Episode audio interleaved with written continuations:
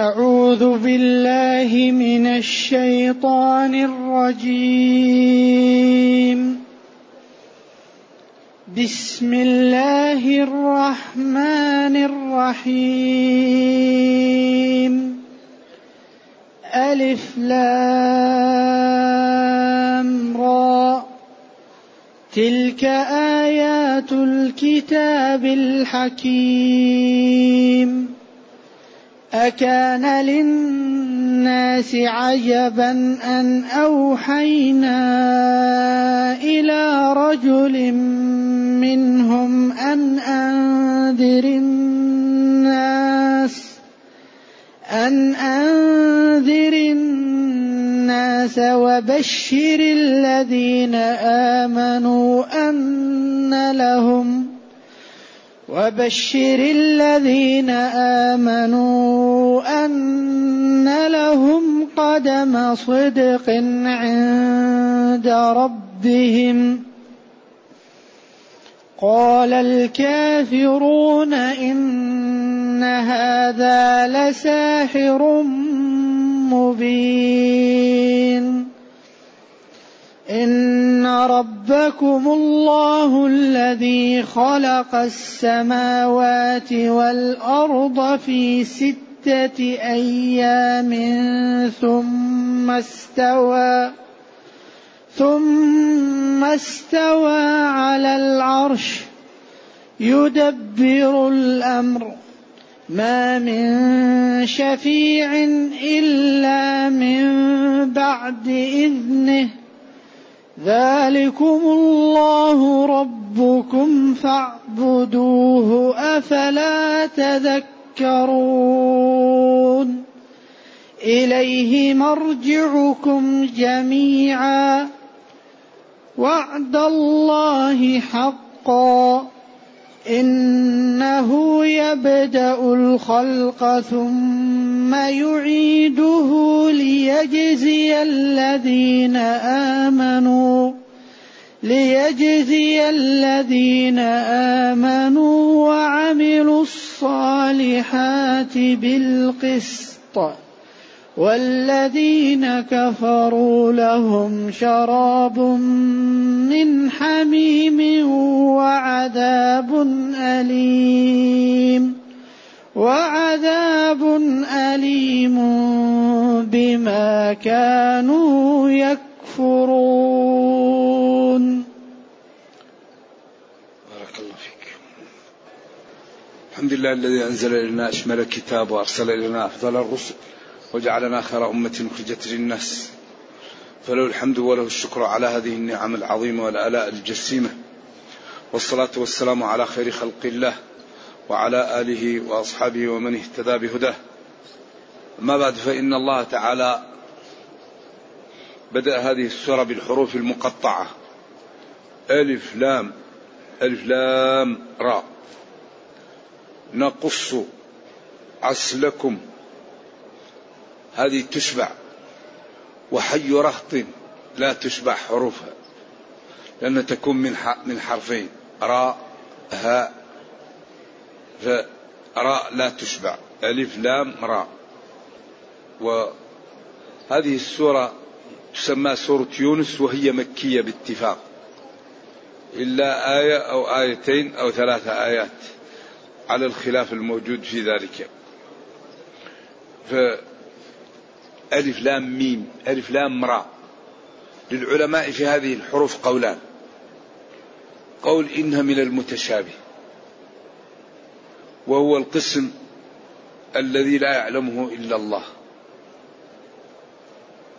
وقد ورد عن ابن عباس في حديث مرفوع لا يصح وفي أثر موقوف عليه فيه ضعف ولكن المعنى صحيح أن القرآن ينقسم إلى أربع أقسام. قسم لا يعذر أحد بجهله به. لا بد أن يعلم. وهو فروض العين. أقيموا الصلاة. آتوا الزكاة. لا تقربوا الزنا. وبالوالدين إحسانا. لا يغتب بعضكم بعضا. لا يسخر قوم من قوم. الطلاق مرتان. فإن طلقها فلا تحل له من بعد ومتعوهن. قسم. لا يعذر أحد بجهله به لأنه واجب عيني. هذا يجب على كل مسلم أن يعلمه. قسم تعلمه العرب من لغتها.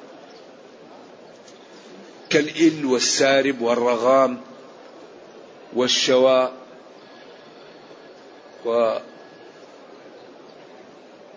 والدسر هذه كلمات العربي يعرفها من لغته لأن الإل القرابة والعهد والسارب المنفلت والحرض مقاربة الهلاك والرغام التراب والدسر المسامير والشواء الأطراف. هذه كلمات يعرفها العربي من لغته. وقسم تعلمه العلماء. كعبد الله بن عباس لما اختبر عمر الصحابة على فهمه حين قال لهم ما تقولون في إذا جاء نصر الله؟ لأن بعض الصحابة وجد في نفسه من جلوس ابن عباس بينهم وأبناؤهم أكبر منه. قال هذا أبناؤنا أكبر منه كيف تجلسهم معنا؟ جمعهم يوم وقال لهم ما تقولون في إذا جاء نصر الله؟ قال بعضهم إذا جاء نصر الله نشكر الله وسكت بعضهم. قالوا أتفهم منها ما قالوا؟ قال ابن عباس لا. قال ما الذي تفهم منها؟ قال هو أجل رسول الله عني لنفسه. إذا جاء نصر الله وفتحت البلدان فاعلم أنك قمت بما أتيت به واعلم أنك منتقل إلى الرفيق الأعلى فاستغفر. فاستغفر لربك وسبح. إذا جاء نصر الله والفتح ورأيت الناس يدخلون في دين الله أفواجا فسبح بحمد ربك واستغفر.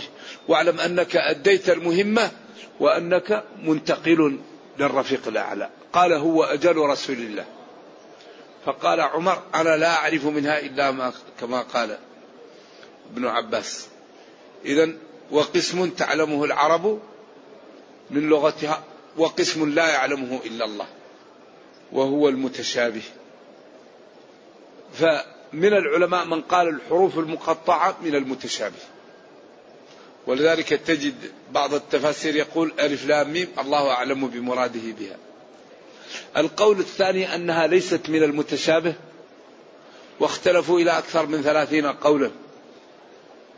كما ذكر ذلك الوالد في أول سورة هود ووضحه. وقد ذكر إمام المفسرين ابن جرير الطبري في أول سورة البقرة عشر أقوال في الحروف المقطعة وقال كلها صحيحة. ولكن بالتأمل أقوى شيء في الحروف المقطعة أنها جاءت للتحدي والإعجاز وأنها لا يقصد منها كلمات. مركبة. لأن القرآن نزل بلسان عربي وإنما جاءت للإيماء إلى ما يتكون منه القرآن. هذا أقوى الأقوال. ومما يزيده قوة استقراء القرآن. يعني أنتم أصحاب فصاحة وبلاغة ووصلتم في ذلك إلى مرتبة عالية. وهو رجل أمي لا يقرأ ولا يكتب وجاءكم بكتاب بلغتكم. فإن كنتم مكذبين به فهو مكون من حروفكم. ألف لام راء. هذه حروفكم.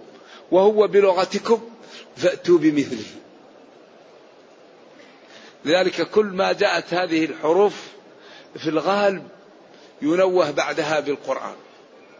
ولذلك هنا قال ألف لام راء تلك آيات الكتاب الحكيم.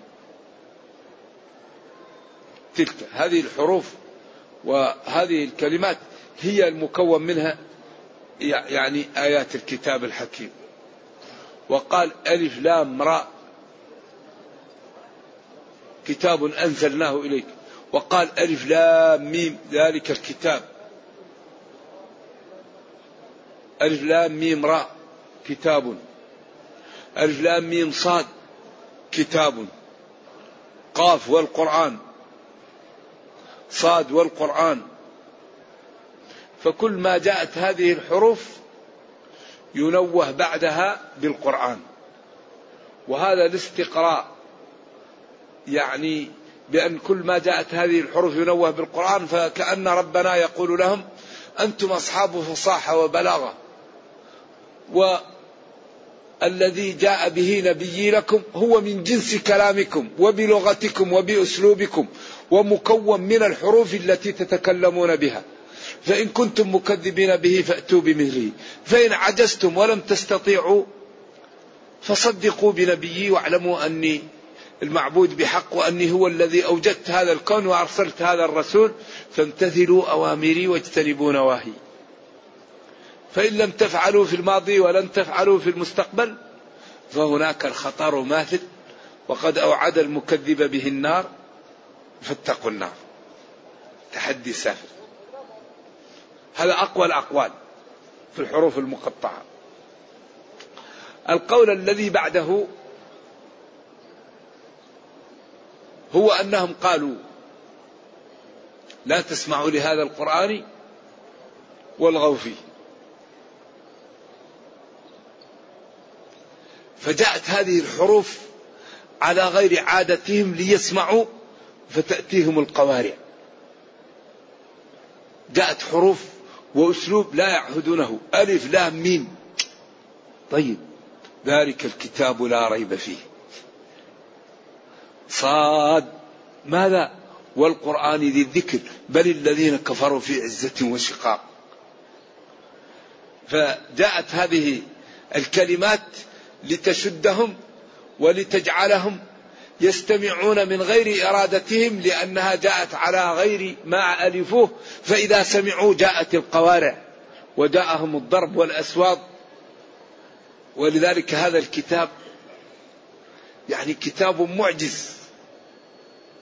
يعني ربنا وهو أصدق القائلين قال قل لئن اجتمعت الإنس والجن على أن يأتوا بمثل هذا القرآن لا يأتون بمثله. ولو كان بعضهم لبعض معضدا ونصيرا. قالوا لأن الله تعالى علمه محيط بكل شيء والبشر علمهم عاجز عن كل شيء. فالله تعالى اختار لهذا الكتاب أحسن الحروف في أحسن الكلمات. في أحسن المعاني في أحسن النظم. فجمع شيء لا يستطيعه البشر. الحروف مختارة والكلمات مختارة والتراكيب مختارة والمعاني والنظم مختارة. فوصل إلى مرتبة من الحسن والجمال لا يعهدها كلام البشر. ولذلك يقولون جمع بين السلاسة والفخامة وبين العذوبة والجزالة. وهذا لا يعد في كلام البشر أن يكون كلاما سلسا وفخما وأن يكون عذبا وجزلا. فهو يجمع بين ما يراه الناس شبه المتناقض. ولذلك هذه معجزة خالدة إلى قيام الساعة. فحري بنا أن, أن, أن نقدر الأمر بقدره وأن نعطي للقرآن حقه بالقراءة والفهم. والتدبر والمراجعة والتأمل وبجعله دستورا لمشاكلنا. لأنه هو دستور القرآن دستور. وأن نحكم بينهم بما أنزل الله. إن الحكم إلا لله. ألم تر إلى الذين يزعمون أنهم آمنوا بما أنزل إليك وما أنزل من قبلك؟ يريدون ما فعلوا لكن أرادوا. كيف يريدون التحكم لغير الله ومع ذلك يزعمون أنهم آمنوا. فهو دستور بيننا محفوظ كل ما نحتاج إليه مبين فيه. أي قضية نحتاجها نفتح هذا المصحف ونجدها. إما بالنص أو بالفحواء أو بالإيماء أو بالإشارة أو بأي نوع من أنواع البيان. كل قضية نحتاج إليها مبينة هنا. إذا يقول جل وعلا ألف لام را. هذه الحروف المقطعة هي كتاب تلك الإشارة إليها بالبعيد. آيات الكتاب الحكيم. آيات. إذا الحروف المقطعة هي المتكون منها القرآن وهو من لغتكم وأنتم أصحاب فصاحة وبلاغة ووصلتم في ذلك إلى أعلى مرتبة فإن عجزتم عنه فبادروا بالتوبة. وادخلوا في الإسلام. تلك آيات تلك إشارة للبعيد آيات جمع آية الكتاب التحقيق أنه القرآن ليس التوراة والإنجيل هنا. الحكيم المحكم. ما في خلل ما في غموض. حلال واضح حرام واضح. آداب أخلاق تشتريعات محكم من عند الله. ولذلك لا ترى فيه من تفاوت ولا ترى فيه من تناقض ولا ترى فيه شيء يضرب بعض. أي كلام غير القرآن إذا تأملت فيه تجد فيه التناقض والتضاد. القرآن كله يصدق بعض. كتابا متشابها مثاني متشابه في دعوته للخير ونهيه عن الشر. متشابه في توحيده لله وفي دعوته للخلق إلى الخير وإلى ما ينفعهم ونهيهم عما يضرهم. الكتاب قلنا إنه التحقيق القرآن الحكيم المحكم في أسلوبه وفي تشريعه وفي ما جاء به. أكان للناس عجبا أن أوحينا إلى رجل منهم أن أنذر الناس. همزة إنكار. أكان للناس عجبا واستغرابا وتكذيبا بأن أوحينا إلى رجل منهم وقلنا له أنذر الناس خوف الناس إن لم يتوبوا ويطيعوا الله ويتركوا المعاصي والكفر والشرك. وقد أرسلنا رسلا من قبله كما قال وما أرسلنا من قبلك إلا رجالا. نوحي إليهم. فاسألوا أهل الذكر أو من أهل القرى. لذلك الرسول لا بد أن يكون رجلا. ما ترسل امرأة. وما أرسلنا من قبلك إلا رجالا. ولا يرسل الرسول من البادية. لا بد أن يكون من أهل القرى. لأن الأعراب إيش؟ عندهم جفا. والرسول يصطفى. ولكن الله يصطفي. يمن. فالرسالة منا والنساء خلقنا ضعيفات. هكذا لما خلق الله المرأة خلقها ضعيفة. والله يخلق. قال وليس الذكر كالأنثى. قال أو من ينشأ في الحلية وهو في الخصام. أو من ينشأ في الحلية. في كل بلد النساء يوضع لهم الحلي. طيب ليش ما يوضع الحلي للرجال؟ لأن الذكورة كمال. قوة والأنوثة ضعف. لذلك المرأة لما خلقها الله خلقها فيها ضعف. لذلك لا لا تسافر إلا مع ذي محرم. ولم يوجب عليها مهر ولا نفقة. ولا سكن. يجب على الرجل. هي أخذ منها قليل وعوضت كثير. لذلك لما كانت المرأة تنتظر الزيادة والرجل ينتظر النقص كثر الرجل على المرأة. لأن المرأة دائما تنتظر الزيادة والرجل دائما ينتظر النقص. المرأة تنتظر زوج يعطيها مهر تنتظر ولد تأتيها نفقة تأتيها إعاشة يأتيها ذهب يأتيها كسوة. هي تنتظر زيادة. الرجل ينتظر النقص. يأتي ولد تأتي زوجة يأتي ضيوف. يتزوج ولد جديد يأتي بيت. فالرجل ينتظر النقص والمرأة تنتظر الزيادة لذلك نقص من ينتظر الزيادة وكثر من ينتظر النقص. إذا هذا عدل لأن المرأة لا يجب عليها مهر ولا نفقة ولا إعاشة يجب عليها تجلس في البيت وتطيع الرجل في نفسها وبعدين تلد كل كل سنة تأتي بولد. أحسن شيء تأتي به المرأة. كل سنة تأتينا بولد. رجل يكون قائدا أو امرأة صالحة قانتة فالصالحات قانتات حافظات الغيب. خير متاع الدنيا المرأة الصالحة. ما في مثل المرأة الصالحة. فالصالحات قانتات حافظات للغيب ولا في شيء أهم للمجتمع من مصنع يكثر الأمة يكثر العلماء الأتقياء النجباء. ما في مثل المرأة. من يستطيع أن ينجب لنا الرجال والنساء؟ إذا ينبغي أن نشغل المرأة فيما تصلح له ونشغل الرجل فيما يصلح له. يبقى المجتمع متماسك قوي. أما نروح نقول للمرأة لا اخرجي من البيت. طيب من يأتي من ي... الرجل لا يستطيع أن ينجب ولا يستطيع أن يرضع ما عنده ثدي ولا يستطيع أن يحمل ما عنده رحم. فنضيع البلد ونضيع الإنتاج. وإذا أردنا أن نسوي بين المرأة والرجل نجعل بطن على الرجل وبطن على المرأة.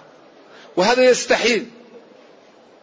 إذا نسوي بينهم بأن نشغل المرأة فيما تحسن والرجل فيما يحسن. ذلك لا يوجد شيء أنفع من تكثير الأمة. تزوجوا أيش؟ الودود الولود. فإني مكافر بكم الأمم. الآن أقوى شيء أن يكون المجتمع كثير. الآن ما هي أقوى اقتصاد دولة؟ ما هي الآن؟ الصين. ليش؟ لأنه إذا كثر هذا يشتغل وهذا يشتغل وهذا يفكر وهذا يفكر. يبقى والله هو الرزاق. وما من دابة في الأرض إلا الله هو الرازق. إذا كثروا الناس الله يرزقهم يكثر الخير. لأن الله هو اللي يرزق ما هو الناس. لذلك اللي يقول هذا كثر جاهل. الله يرزق كل من على وجه الأرض. خلاص ما ضمن لأحد الجنة ولكن ضمن لكل نفس منفوسة ما دامت حية الله يرزقها. وما من دابة في الأرض إلا على الله رزقها. إذا حري بنا أن ننتبه. مريم قالت إني وضعتها أنثى ما هي اللي؟ أم مريم. والله أعلم بما وضعت وليس الذكر كالأنثى. تحسرت لأنه ما هو رجل يشتغل للمسجد.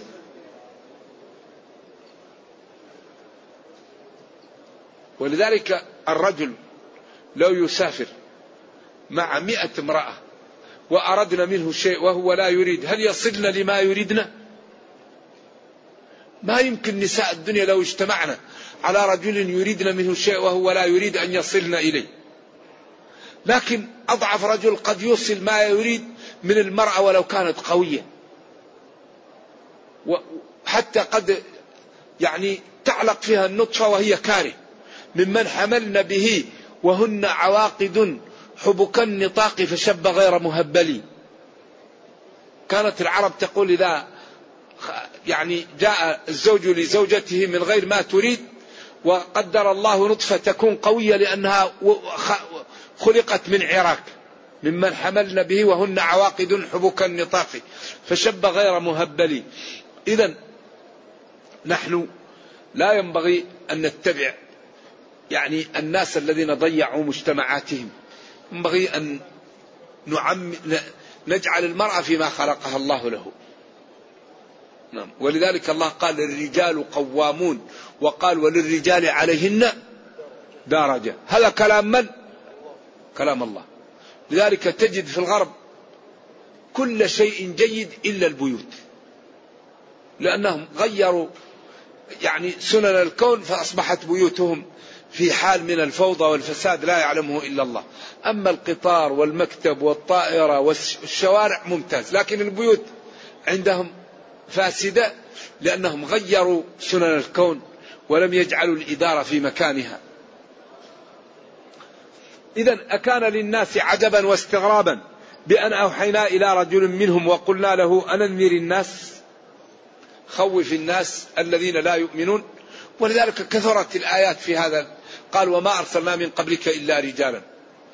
ولما قالوا ما لهذا الرسول يأكل الطعام ويمشي في الأسواق؟ لولا أنزل إليه ملك فيكون معه نذير أو يلقى إليه كنز أو تكون له جنة يأكل منها. وقال الظالمون إن تتبعون إلا رجلا مسحورا. انظر كيف ضربوا لك الأمثال فضلوا. الآية التي قبل هذا. إلا إنهم ليأكلون الطعام ويمشون في الأسواق. إيش الآية الأخرى؟ لا لا. يعني أرسلنا الرسل كل الرسل الذي أرسلناهم بشر يأكلون الطعام ويمشون في الأسواق. ولو فرضنا أننا جعلناه ملكا لقالوا هذا لا نفهم منه لجعلناه رجلا. وقالوا لا ندري هل هو ملك أو إنسان ولا لبسنا عليهم. ما يلبس. ولو جعلناه ملكا لجعلناه رجلا. ولو خلطنا عليهم ما يخلطون. إذا هو لأن الملكوتية نوع آخر. والإنسانية نوع آخر فلا فالتفاهم بينهم لا يمكن. لا بد أن يكون الرسول من جنس القوم ليفهمهم. ولذلك إذا أراد الملك أن يأتي للرسول يكون في حالة زي الغيبوبة حتى يمكن أن يأخذ منه. فيكون يسمع له أطيط ويكون يتفصد منه العرق في اليوم الشاتي لصعوبة نزول الوحي عليه. فيفصم عني وقد وعاه كصلصلة الجرس قوي جدا.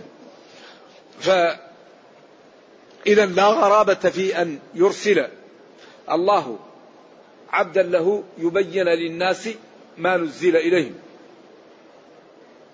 ثم قال وبشر الذين آمنوا. وبشر الذين آمنوا معطوفة أن أوحينا. أكان للناس عجبا بأن أوحينا إلى رجل منهم وقلنا لهم خوف الناس وأنذرهم إن لم يتوبوا. وبشر الذين آمنوا. وهذا الذي قلنا إن القرآن دائما مبشر ونذير بشير ونذير تخويف وترغيب فريق في الجنة وفريق في السعير. يوم تبيض وجوه وتسود وجوه. للذين أحسنوا الحسنى والزيادة والذين كسبوا السيئات جزاء سيء. هذا القرآن كله يعني فريق في الجنة و وكل واحد يكون في المكان الذي يريد. أعطي له عينين ولسانا وشفتين وهدية النجدين هذه طريق الخير وهذه طريق الشر وأعطيك للفهم والعقل وحيث تضع نفسك.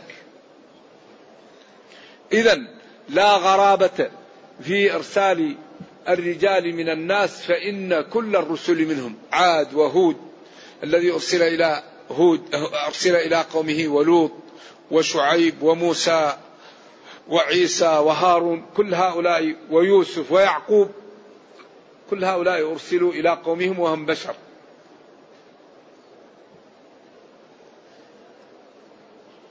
أن لهم قدم صدق عند ربهم.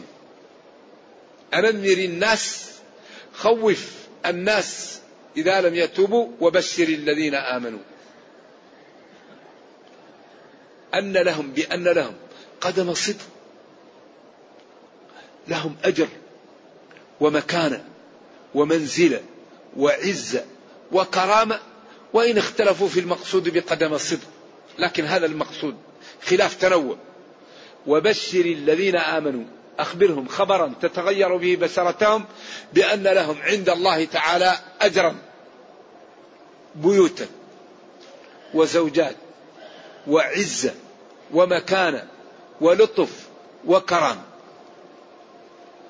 فلان له قدم صدق أي له سابقة خير له له عمل في الخير راسخ. يعني له أعمال جليلة سجدت له وعرف بها قدم الصدق أيوة القدم هو الشيء المتقدم أو ما يقدم الإنسان به والصدق ضد الكذب.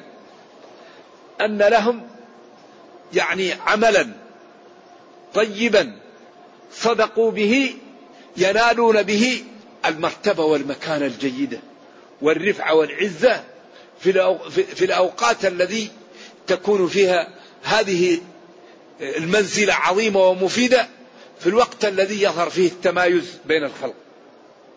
أن لهم قدم صدق عند ربهم. أن لهم الحظوة والمكانة. والكرامة عند ربهم يوم القيامة. قال الكافرون إن هذا إن هذا لساحر مبين أو إن هذا لسحر مبين. كلهم قراءة سبعية.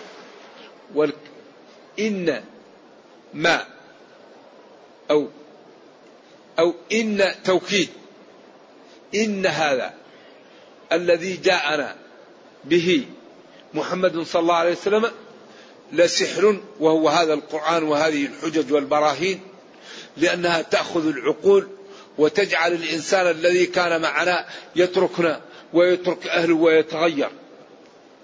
أو إن هذا الذي جاءنا وهو محمد صلى الله عليه وسلم ساحر. ويترتب على كونه ساحر ما جاء به السحر ويترتب على كون ما جاء به السحر هو ساحر لأن هذا يترتب على بعض. إذا هذه الآية أولها الذين آمنوا لهم الكرامة والذين كفروا لهم الإهانة الذين آمنوا لهم الجنة الذين كفروا لهم جهنم الذين آمنوا لهم العزة الذين كفروا لهم الذلة. الذين آمنوا لهم السعادة الذين كفروا لهم الشقاوة وهكذا.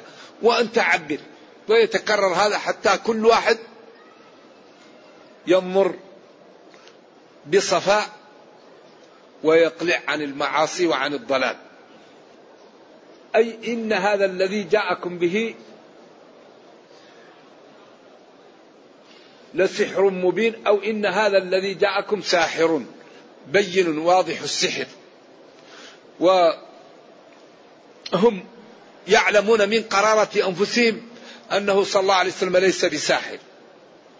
ويعلمون أن ما جاء به كلام راق وأنه جاء بأسلوب لا يعهد عن أساليبهم وأنه نقلة نقلة لذلك تعاطي القرآن وأسلوب القرآن نقلة ما الدليل على ذلك؟ الدليل على ذلك أن أجمل ما كانت تتعاطى العرب هو الشعر وأجمل الشعر المعلقات وهي تدور في بوتقة واحدة. أربع معاني الأطلال الديار المنازل الأحبة المواعيد الفائتة التي انتهى وقتها والأثافي والرمم وآثار البيوت كلها تدور حول هذا. من قصيدة امرئ القيس إلى قصيدة عبيد بن الأبرص. آذنت لبينها أسماء. رب, رب ثاو يمل منه الثواء. أو ودع هريرة. إن الركب مرتحل. بعدين وهل تطيق وداعا أيها الرجل؟ ثم قال غراء فرعاء. مصقول عوارضها. وقال امرؤ القيس قائدهم. إلى النار عياذا بالله تعالى قفاء. هو وزميله نبكي من ذكرى حبيب ومنزل بين هذه المواضع. سخط اللواء بين الدخول بسخط اللواء بين الدخول وفحوملي تعال نبكي لذكر أحبة منازلهم كذا وكذا. هذا كلام تافه. كلها تذكر كلها متشابهة. هذا كعمرو بن كلثوم ماذا يقول؟ أول قصيدة الهاء بنو تغلبين عن كل مكرمة. ألا هبي بصحنك فاصبحينا ولا تبقي خمورا. كلام كلام في غاية التفاهة وكله يدور حول هذا. هذا القرآن لما جاء أول شيء نزل فيه الحمد لله رب العالمين.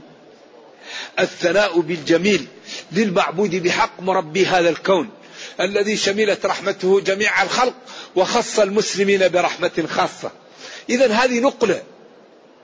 يعني نفس هذا الكتاب جاء بشيء نقلة.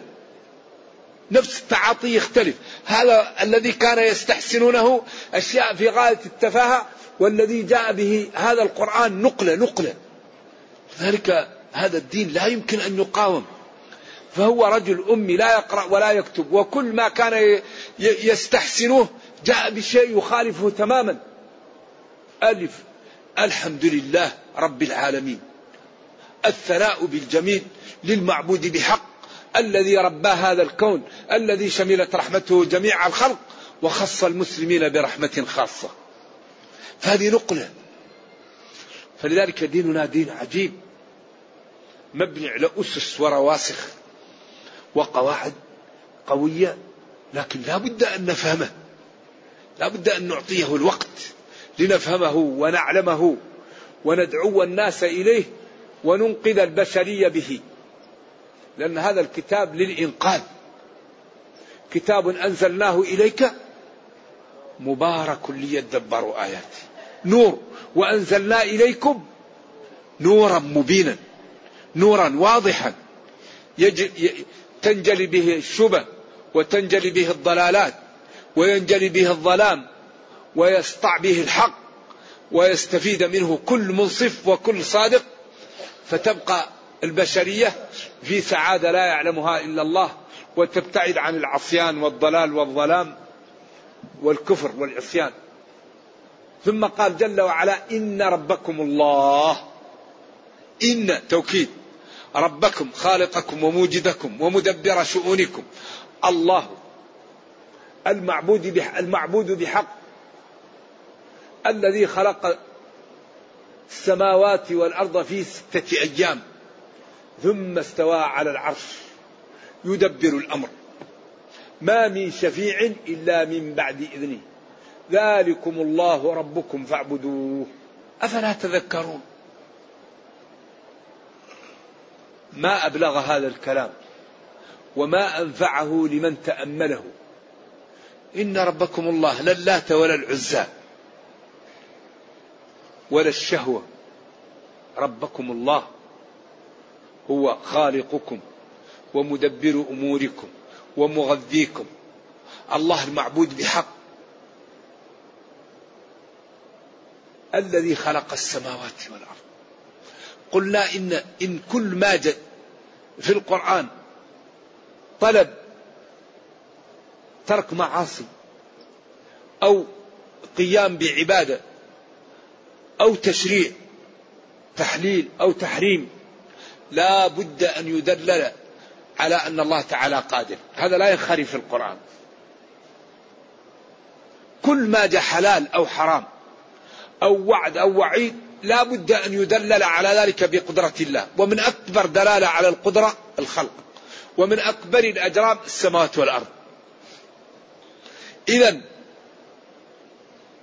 الذي خلق السماوات والأرض قادر على أن يكرم المطيع وأن يعاقب المجرم.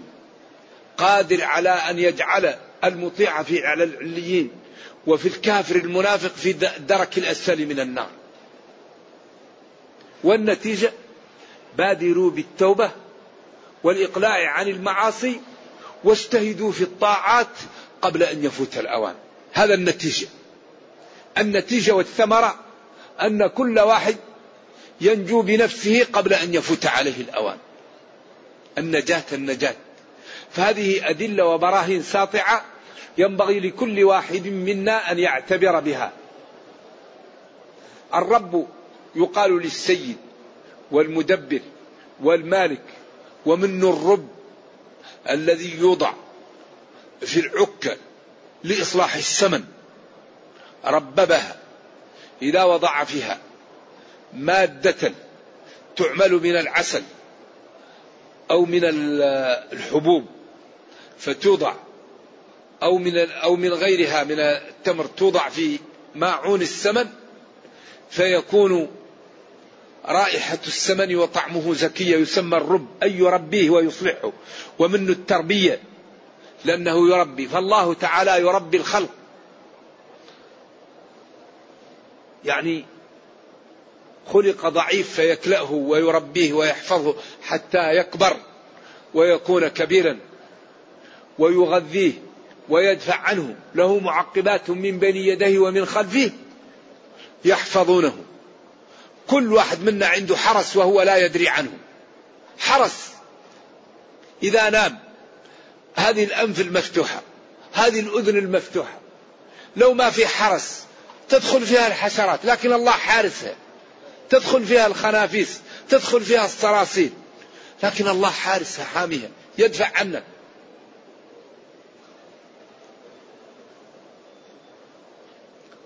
حرس على كل واحد منا حرس. هذه الكرش لو ما هي محروسة أي شيء يشقها ينزل ما فيها. لكن الله حارسك حتى ينتهي أجلك. إذا ربكم الله الذي خلق السماوات والأرض هو الذي رباكم وهو الذي غذاكم وهو الذي كلأكم وهو الذي حفظكم وهو المعبود بحق. في ستة أيام. خلق الأرض في يومين وبعدين خلق السماء ثم دحى الأرض وبارك فيها وقدر فيها أقواتها وجعل فيها الماء العذب وجعل فيها الفجاج وطرق لو لم يجعل فيها طرق ما نقدر نمشي. كل البلاد بينها سبل طرق. لو كانت كلها سلاسل جبال ما نستطيع نمشي. لو كان ما فيه ماء نموت عطش. إن أصبح ماؤكم غورا فمن يأتيكم بماء معين؟ بارك. جعل فيها البركة ترمي حبة تأتيك بنخلة وتأتيك بال... بالرطب وبالبلح. لو لم يبارك فيها كل ما زرعت لا ينبت.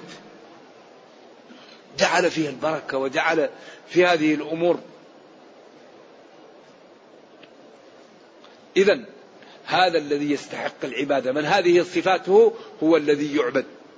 أما العاجز الذي لا يملك نفعا ولا ضر لنفسه فكيف نعطيه حقوق الله؟ هذا الجهل والضلال. ثم استوى على العرش.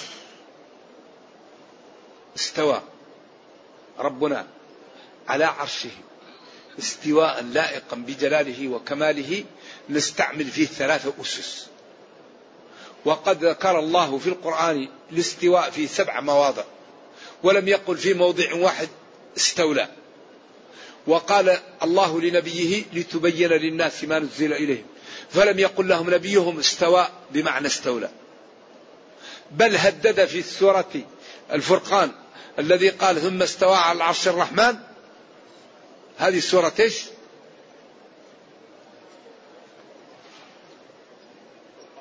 الفرقان. قال ثم استوى على العرش الرحمن إيش؟ فسأل به خبيرا. لا تقول استولى. هذا تهديد مبطل. ثم استوى على العرش الرحمن فاسأل به خبيرا ولذلك لا شك ولا ريب أن الذين يؤولون صفات الله أنهم مخطئون. لأن الله تعالى قال لنبيه لتبين للناس ما نزل إليه. وتأخير البيان عن وقت الحاجة لا يجوز.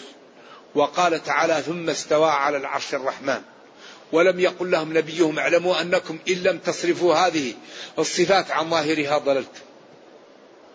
فقد قالت أم سلمة وقال مالك الاستواء معلوم والكيف مجهول والإيمان به واجب والسؤال عنه بكيف بدعة. فهذه الصفات نتخذ فيها ثلاثة أسس. طريق سلامة محققة. أول شيء نصدق الله فيما قال. لأن الله يقول ومن أصدق من الله قيلا. ويقول قوله الحق. ولا يصف الله أعلم بالله من الله. ولا يصف الله بعد الله أعلم بالله من رسول الله. أنتم أعلم أم الله؟ الثاني تنزيه الله عن مشابهة خلقه. لأنه قال ليس كمثله شيء. فلا تضربوا لله الأمثال. هل تعلم له سميا الثالث قطع فكرك وطمع وطمعك عن أن تدرك كنها وكيفية اتصاف الله تعالى بصفاته لأنه قال لا تدركه الأبصار ولا يحيطون به علما ولا يحيطون بشيء من علمه. إذا التصديق والتنزيه وقطع الطمع عن إدراك الكيفية. والصفات كلها من باب واحد. أما الذين فرقوا بين صفات الذات وصفات المعاني فأثبتوا صفات المعاني ونفوا صفات الذات وقالوا نحن لا نعرف استواء إلا كاستواء المخلوق. إذا نقول استولى ولكن نقول هذا الاستيلاء منزه. نقول لهم أبي الله عليكم أيهما أولى بالتنزيل الاستواء الذي نزل به جبريل على النبي صلى الله عليه وسلم الحرف منه بعشر حسنات أو الاستيلاء الذي أتيتم أنتم به من أنفسكم. وكل مخلوق غلب مخلوق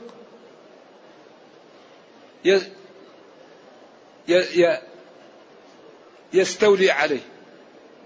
يقول هذا الاستيلاء منزه. نقول اترك الاستواء وقل منزه. ولذلك هؤلاء الذين يؤولون نحن لو نتدرج معهم تبقى آخر صفة عندنا وهي صفة الوجود. آخر صفة تبقى الوجود. الله موجود فإن قالوا لا كفروا. العبد موجود فإن قالوا لا كذبوا. يقول لك هذا واجب الوجود وهذا جائز الوجود. نقول صفات واجب الوجود واجبة الوجود. وصفات جائز الوجود جائزة الوجود. وبين الصفة والصفة كما بين الخالق والمخلوق. لذلك خذ كلمة رأس وأضفها إلى الوادي وإلى الجبل وإلى الإنسان وإلى المال. وهي مخلوقة تمايزت بإضافاتها ما بالك بما يضاف إلى الخالق وبما يضاف إلى المخلوق؟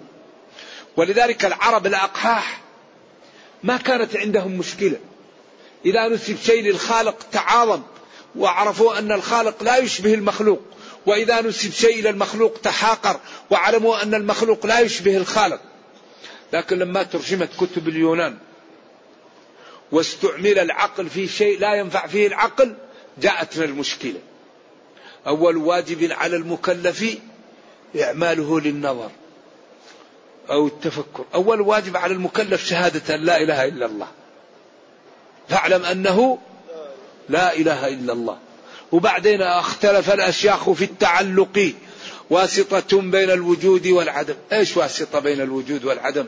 وتدخل في متاهة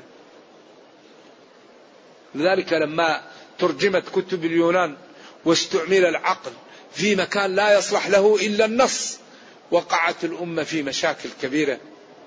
ولذلك الصفات كلها من باب واحد. الله هو الخالق وصفات صفات الخالق والعبد مخلوق وصفات صفات المخلوق وبين الصفة والصفة كما بين الخالق والمخلوق. ولذلك فيه اشتراك في اللفظ لكن هذا كامل وهذا ناقص. وكان وراءهم ملك. وقال هو الله الذي لا إله إلا هو الملك. لكن هذا ملك على شبر وهذا ملك الملوك. ملك يوم الدين مالك يوم الدين. إن الحكم إلا لله. ولذلك هذا إذا كان يوم القيامة كل واحد نفسي نفسي نفسي. ما في أحد يقدر يقول. فلذلك هذا الأمر ينبغي أن ننصف وأن ما قاله الله نقله وما نفاه فيه وما سكت عنه الوحي. نسكت. إذا الذي أثبته الله نثبته. والذي نفاه ننفيه والذي سكت عنه الوحي نسكت ولا نتكلم فيه. هذه طريق سلامة محققة وقد أخطأ كثير من العلماء في هذا الجانب نظرا لاستعمال العقول في وقت في محل لا يصلح فيه إلا النص. ولذلك كون أن الإنسان عالم لا يمنع من الخطأ. وكون أن الإنسان جاهل لا يمنع من الإصابة في جزئية. فيكون هذا العالم عالم وعنده جزئيات خطأ وهذا الإنسان غير متعلم وجاهل وعنده جزئيات صح. إذا لا تقولوا فلان عالم العالم لا يمنع من الخطأ. ولا تقولوا فلان جاهل الجاهل قد إيش؟ قد يصيب ف ف فكون أن الإنسان جاهل لا يمنع من يصيب في جزئية ولذلك الحق يقبل ممن قاله والباطل يرفض ممن قاله. الحق يقبل والباطل يرد وعندنا ميزان ميزان. فإن تنازعتم في شيء فردوه إلى الله والرسول. تركت فيكم ما إن تمسكتم به لن تضلوا بعدي. كتاب الله وسنتي. ولذلك القرآن حمال ذو وجوه لكن السنة تبين. ونبينا قال له ربه لتبين للناس وقال اليوم أكملت لكم دينكم فهو صلوات الله وسلامه عليه بين. فأي قضية في حلال أو حرام أو في عبادة مبينة. لذلك سأل الجارية من أنا؟ أنت رسول الله. أين الله؟ قالت في السماء. قال اعتقها فإنها مؤمنة. ينزل ربنا إلى سماء الدنيا. نزول لائق بجلاله وكماله. لا تزال النار تقول هل من مزيد؟ حتى يضع الرب فيها قدمه فينزوي بعضها إلى بعض وتقول قطي قطي.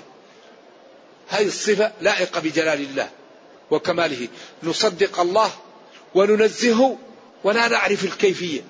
الكيف غير معقول. الكيف مجهول. لأن الله تعالى لا يقاس بخلقه. ما تسقط من ورقة غابات الصنوبر الغابات الاستوائية. الصحاري ما تسقط من ورقة إلا يعلمها. ولو أن ما في الأرض من شجرة أقلام. والبحر يمده من بعده وجعلنا البحار مدادا.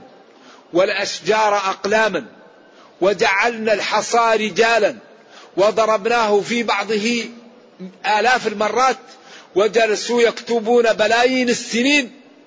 لجفت البحار وتكسرت الأقلام وما نفدت كلمات الله. هذا الله ما خلقكم ولا بعثكم إلا كنفس واحدة. إنما أمره إذا أراد شيئا كن. قال للذين صادوا يوم السبت كونوا قردة. قال للصخرة انفرجي عن ناقة قال للنار كوني بردا. النار كوني بردا. قال العلماء لو لم يقل سلاما لتجمد إبراهيم بالبرد. قال للصخرة اخرج الناقة. فتحركت الصخرة وخرجت الناقة. بالله عليكم من هذه صفاته يعصى.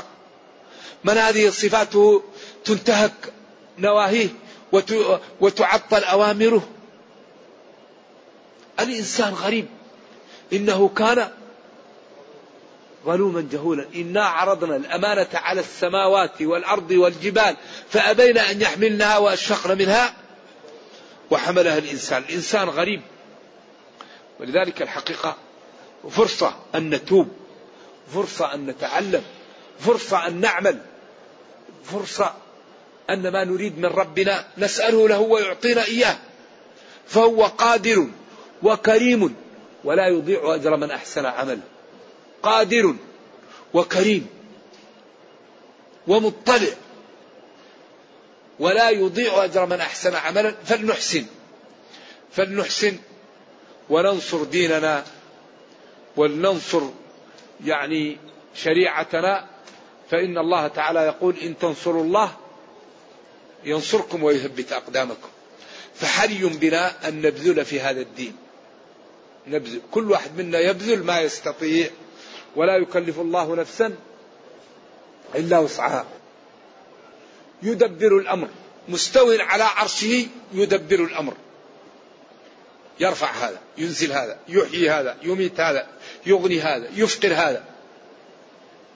قالت عائشة كانت خولة تسار النبي صلى الله عليه وسلم وبعض الكلمات لا أسمعها وبعض الكلمات أسمعها. والله مستو على عرشه فوق سبع سماوات. قال لقد سمع الله قول التي تجادلك في زوجها وتشتكي إلى الله. عندي صبية إن تركتهم له ضاعوا وإن بقوا معي جاعوا. قال ما أملك لك شيء. فأنزل التكفير عن الظهار. لقد سمع الله قول التي تجادلك في زوجها وتشتكي إلى الله. والله يسمع تحاوركما. إذا المنجاه في الصدق المنجاه في الاستقامة المنجاه في في الاجتهاد في تنفيذ الأوامر الاجتهاد في اجتناب النواهي. الاجتهاد في التأدب بآداب هذا الدين وما أراده العبد الله يعطيه فإنه قادر وعليم ولا يضيع أجر من أحسن عمل هو قادر وعليم ولا يضيع أجر من أحسن عملا. فينبغي أن نجتهد. يدبر الأمر. كل الأمر من تدبيره. قل اللهم مالك الملك. تؤتي الملك من تشاء. تنزع الملك ممن تشاء. تعز من تشاء تذل من تشاء بيدك الخير. تولج الليل في النهار وتولج النهار في الليل وتخرج الحي من الميت. النطفة تخرج منها الرجل والبيضة تخرج منها الدجاجة والكافر تخرج منه المسلم والمسلم تخرج منه الكافر. سواء قلنا الحي حياة معنوية أو حسية والميت ميتة حسية أو معنوية. ما من شفيع إلا من بعد إذنه. ما من شفيع إلا من بعد إذنه. ولذلك من السنة أن نقول اللهم شفع فينا نبينا. اللهم شفعه فينا. ولا يطلب الشفاعة بدون إذن. ولا يطلب الشفاعة إلا بما يملك. يقول اللهم شفع فينا نبينا أو يقول اللهم بمحبتي لنبيك أو بإيماني لنبيك. لأن العبد يطلب ربه بما يملك. ولذلك اختلف العلماء في حديث عثمان بن حنيف. لما جاءه الرجل الأعمى وقال له يا محمد اشفع لي في أن يرد الله لي بصري. قال له إن شئت صبرت وإن شئت دعوت قال له ادعو الله قال له اذهب إلى الميضة وتوضأ. وقول يا محمد إني أتوجه بك إلى ربي في حاجتي لتقضى لي اللهم شفعه في. فهنا اختلف العلماء. فبعضهم قال علمه الدعاء ليكون السنة وبعضهم قال لا علمه الدعاء ليدعو به. واستدلوا على ذلك بقوله إن شئت صبرت وإن شئت دعوت. ومما زادوا به ذلك وضوحا ذهاب عمر إلى العباس عام الرمادة وقال اللهم إنا كنا نتوسل إليك بنبيك فتسقنا وهذا عم نبيك ادعو يا عباس وهذا في صحيح البخاري. إذا اللهم شفعه فيه أقبل دعاءه فيه وفي بعض الروايات الضعيفة وشفعني فيه. إذا اللهم إني أتوسل إليك أي بدعاء نبيك. لأنه قال إن شئت صبرت وإن شئت دعوت ونحن ينبغي أن يكون عندنا منهج ما ثبت نقل به وما لم يثبت لا نقل به وإن تنازع العلماء في شيء فنرده إلى الله والرسول. نعم و إذا يقول جل وعلا هنا ما من شفيع ما من شفيع إلا من بعد إذنه. ولا تنشفع ولا تنفع الشفاعة عنده إلا لمن أذن له. وكم من ملك في السماوات لا تغني شفاعتهم شيئا إلا من بعد أن يأذن الله لمن يشاء. إذا نقول اللهم شفعه فينا. اللهم بمحبتي لنبيك وبإيماني به أعطني وأعطني. هذا هو الذي ينبغي أن يقال لأن هذا محل إجماع ولا خلاف فيه. نعم. ذلكم الذي هذه صفاته هو المعبود بحق ربكم وخالقكم فاعبدوه. ولا تشركوا به شيئا. ألا تنظرون إلى القدرة؟ ألا تنظرون إلى ما ذكرت لكم من الأمور التي لا يملكها إلا الله ولا يستطيعها إلا الله؟ فتتذكرون وتعلمون أن محمدا رسول وأن الله هو المعبود بحق فتتبعوا فتنجوا من النار وتدخلوا الجنة وهذه هي النتيجة. هذا هو ثقل الجملة. إليه مرجعكم جميعا وعد الله حقا. إليه مرجعكم جميعا. هذه هي النقطة المهمة. إليه إلى الله.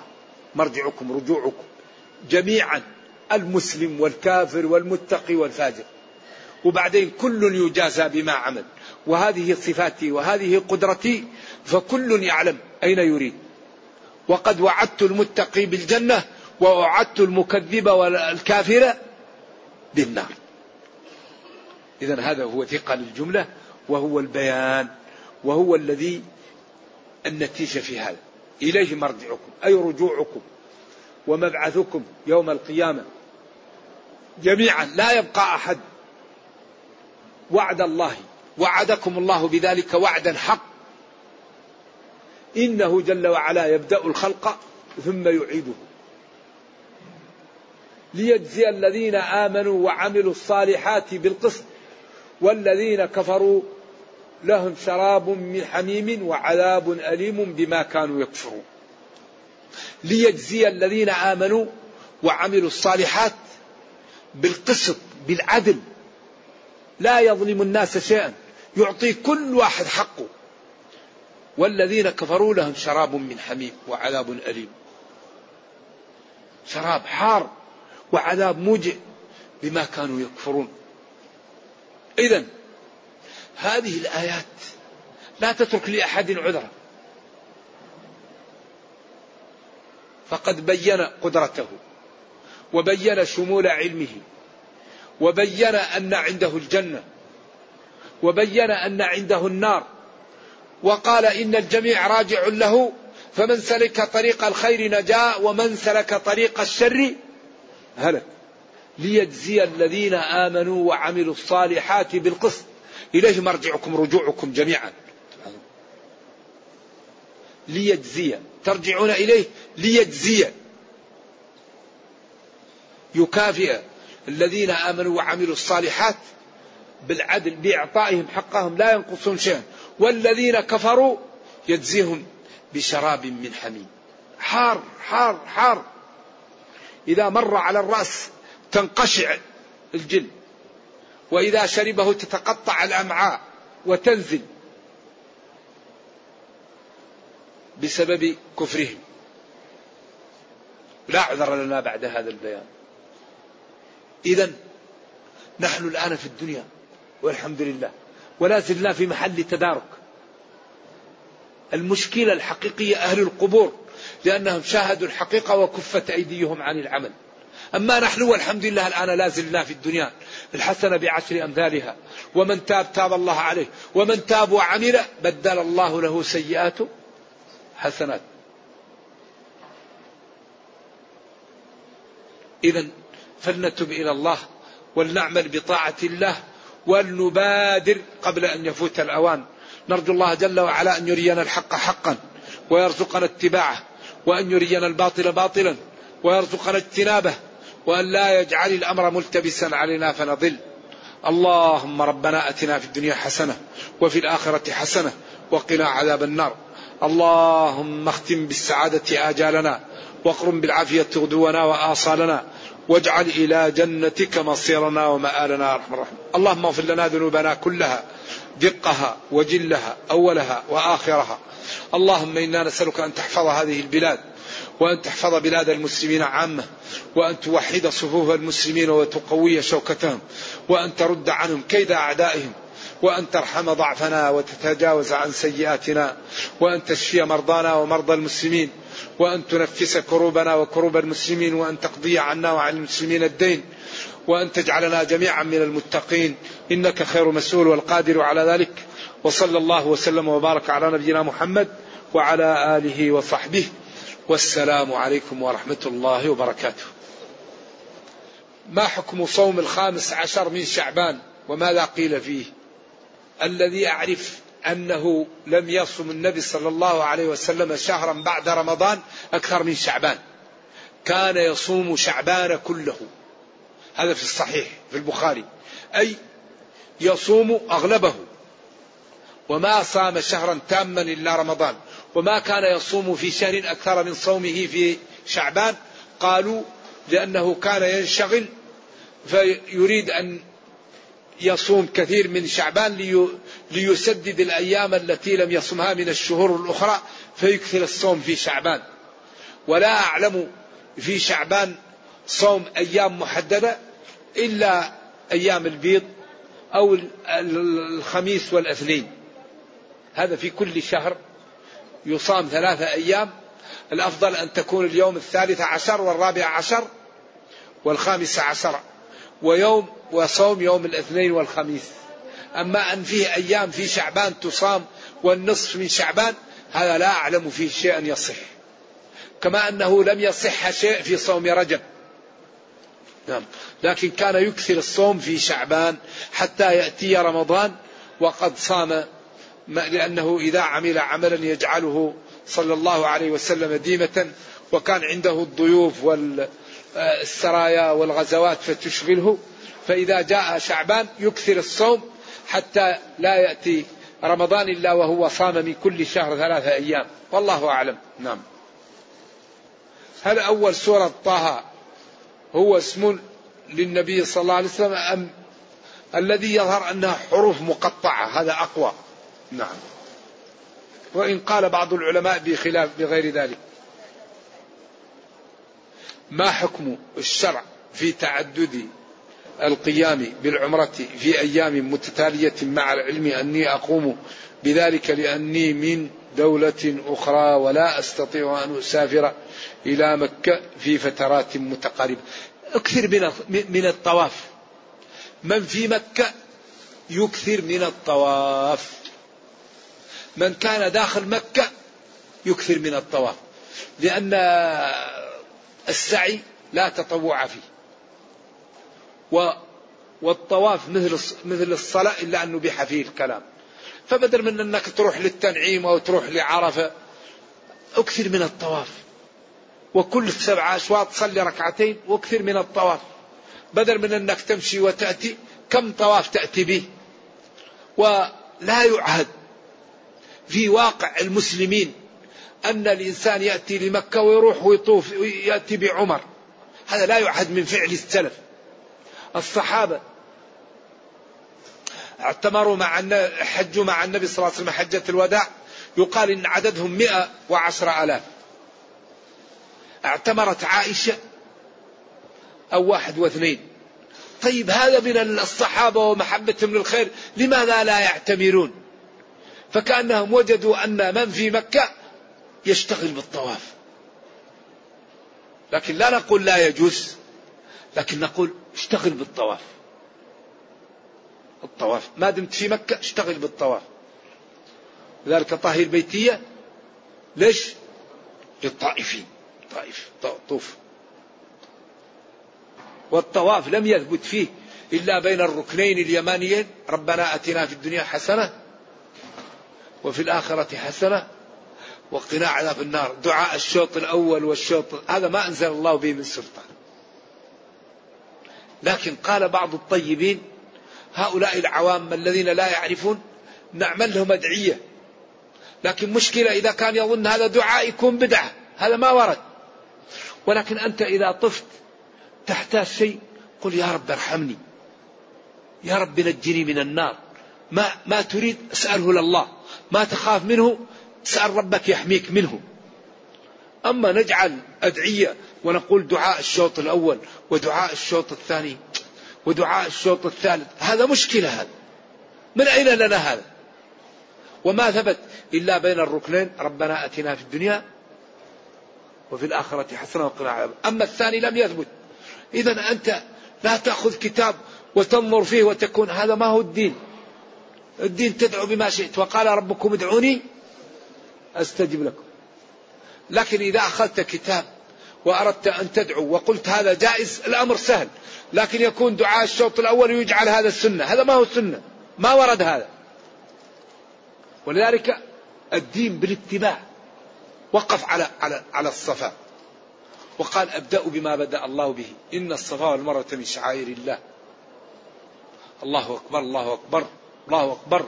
لا إله إلا الله وحده أنجز وعده ونصر عبده وهزم الأحزاب وحده. أفضل ما قلته أنا والنبيون من قبلي لا إله إلا الله وحده لا شريك أفضل الدعاء دعاء عرفة لا إله إلا الله وحده لا شريك له. له الملك وله الحمد على كل شيء. هذا دعاء عبادة. ذلك قال العلماء إذا وقف العبد متجرد من اللباس وقال هذا لا إله إلا الله وحده لا شريك له له الملك وله الحمد وهو على كل شيء قدير وأنا ضعيف وفقير ومحتاج وجئتك. ماذا يعني؟ تغنيني وترحمني وتعزني وتدفع عني. هذا مقتضى الفعل. ذلك هذا أقوى الدعاء أفضل الدعاء دعاء عرفة. فلذلك يا أحبتي نتعود على الاتباع. أي واحد يقول لك شيء قل جيب لي دليل. عندك دليل؟ حياك الله. ما عندك دليل لا تلزمني. الدين الكتاب والسنة. اتبعوا ما أنزل إليكم. العلم قال الله قال رسوله. اليوم أكملت لكم دينكم لتبين للناس ما نزل إليهم. ألا إني أوتيت القرآن ومثله معه.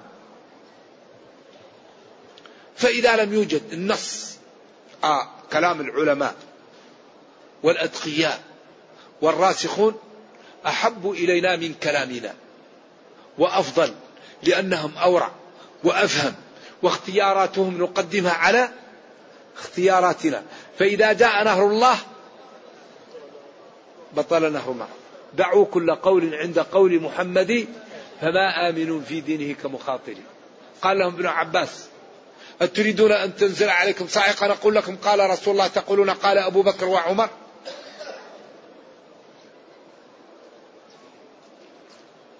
ولذلك لا بد أن يكون هوى المسلم تبع لما جاء به النبي صلى الله عليه وسلم. نحن عبيد لله. فما قال الله نقوله وما قاله رسوله نقوله وما نفاه ننفيه ونحن عبيد. أما نقول لا ونستحسن ونفعل لا الدين من الله. لو كان الدين بالرأي لكان أسفل الخف أو لا بالمسح من ظاهره.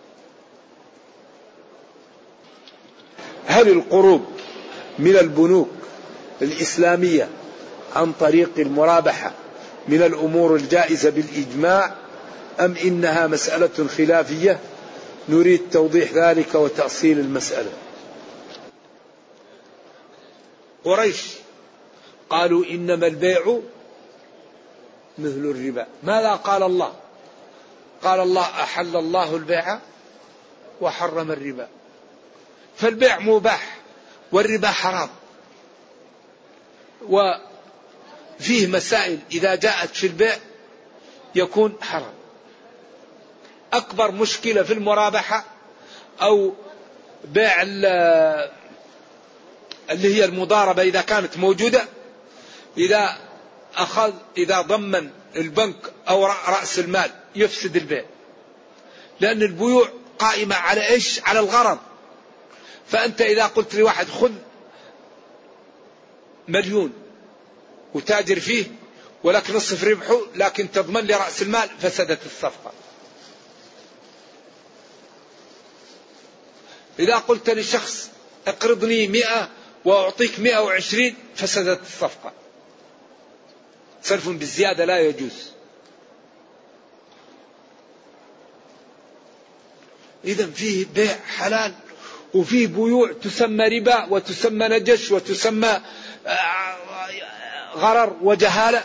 ولذلك كل ما كان البيع فيه غرر وجهالة لا يجوز. الآن تأتي لمحطة وتأخذ منها بنزين. يروح يعطيك منديل أو يعطيك شنطة. طيب هذا المنديل ما هو هدية؟ لو كان هدية يعطيك ما اشتريت منه. كيف تجعله؟ هدية ما هو هدية؟ بيع أين ثمنه من من البنزين؟ كيف كيف تصنفه؟ تأتي لمحطة تشتري منها شيء يروح يعطيك شنطة أو يعطيك قلم ويعطيك مناديل. طيب هذه الهدية هي هدية لو كانت هدية يعطيها لمن لم يشتري منه. إذا هي جزء من ثمن إيش؟ من ثمن البنزين وهو جزء مجهول. إيش قدره؟ فهذه مشكلة. ولذلك هذا هذه الأحكام فيها جوان قضاء لها الأشياء لها معان. هذا السهم الذي تبيع أين قدره؟ هل هو ذهب؟ هل هو حديد؟ هل هو فضة؟ طيب كيف الطريقة؟ أمور الحقيقة ينبغي أن تكون الفتوى فيها من مجامع لأنها أمور تعم بها البلوى وكبيرة ولا ينبغي أن يفتوا فيها الأفراد وإنما ينبغي أن تكون فيها مجامع تنظر للمصالح والمفاسد وتقدر الأمور بقدرها وتعمل. ولذلك كثير من البنوك الآن وجدت أن المسلمين يحبون الإسلام فقالوا نعمل إيش؟ نعمل إيش؟ بنوك إسلامية وأغنية إسلامية كمان يعملوا صاروا. أيوه. يقول لك في أغنية إسلامية وفيه لأن المشكلة أن البنك أصلا مبني على الغرر والجهل. لأنه لأنه لأن البنوك هذه الطرق ما هي طرق إسلامية. فهو الشجرة إذا زرعتها وهي عوجة وشاخت هل يمكن أن تقيمها؟ لذلك أصل البنوك هي ما هي معمولة عاملينها ناس غير مسلمين. فلذلك لم يراعوا فيها جانب الغرر وجانب الجهالة وجانب تحريم الربا والسلف بالزيادة. لذلك هذه الأمور مشكلة. فلذلك الذي يحل هذا الجانب أن يكون كل بنك عنده عنده مستودعات. تلزم البنوك بمستودعات أو بمحلات لإيش؟ للبضائع اللي في البلد. كل بنك يكون عنده ما في البلد بضائع. إما يفتحها أو يقفلها. ويكون إذا جاءهم الزبون إذا أراد بضاعة يذهب للمستودعات وإذا أراد نقد يذهب للبنك. فإن أخذ نقد رد البضاعة للمستودعات وإن أخذ مستودعات رد النقد للبنك. ونزيل عنا كل المشاكل. بس هذا يتطلب طبعا بعض الموظفين وبعض السيارات وبعض المخازن وهذا يقلل ربحش البنك. وكثير من البنوك أهم شيء عندها الجانب الربحي. وما فيه ربح أكثر من أن المسلم لا يتعامل بالربا. أخطر معصية بعد الكفر هي الربا. قال العلماء أغلب المعاصي عليها حدود إلا إلا الربا. ما جعل الله عليه حدود. وأقل أنواع الربا كمن يأتي أمه علنا.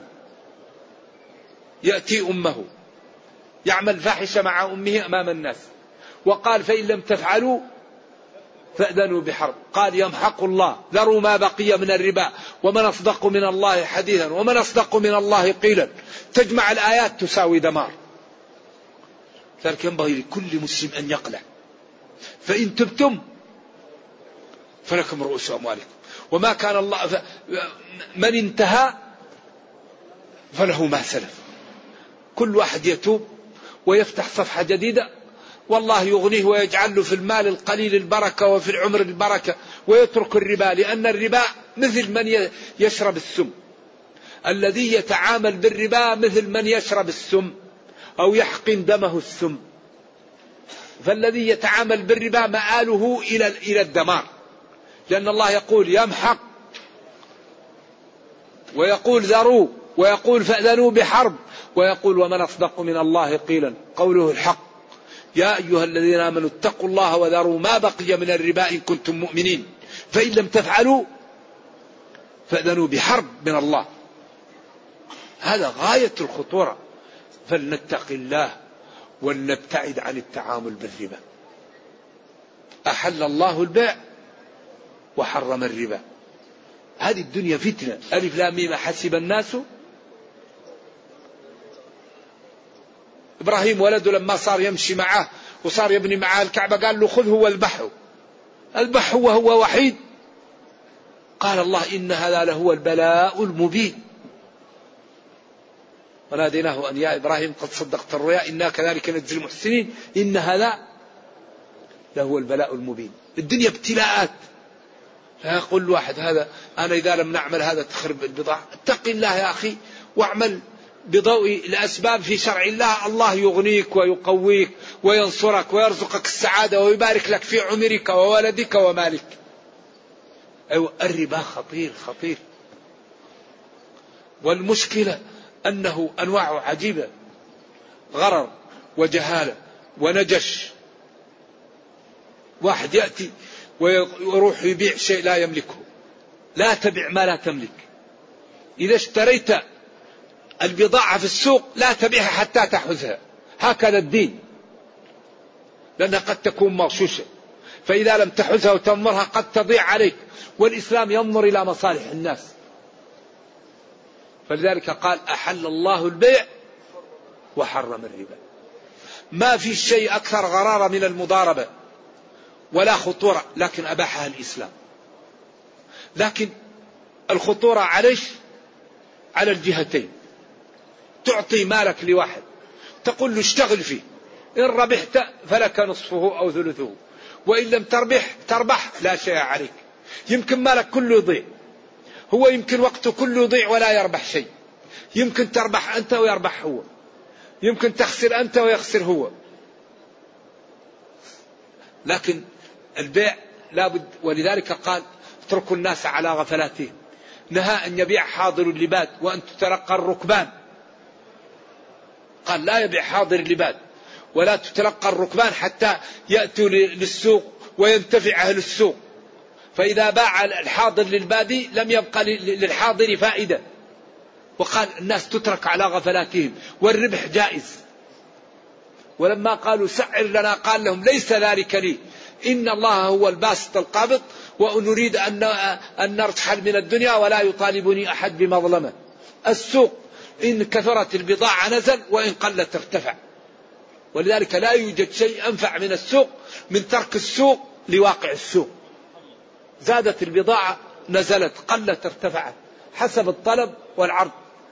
أما إذا جاء الجشع لا هذا لا ينتهي وكل ما زاد الجشع كل ما زاد الإنسان جوع. ولذلك ينبغي للتاجر أن يكون طيب النفس ويساعد الناس. الربح جائز لكن ما يستغل حاجة الناس ولا يستغل هلع الناس. ويربح ربح طيب وتكون نفسه طيبة. ولا يغش الناس ولا يحتكر في وقت الحاجة. لأن إذا كانت الناس فيها حاجة لا يجوز الاحتكار. لكن إذا كانت البضاعة كثيرة وأنت اشتريت بضاعة حتى تقل وتبيعها هذا يجوز. نرجو الله لنا ولكم التوفيق. بعدين نجيب على هذا.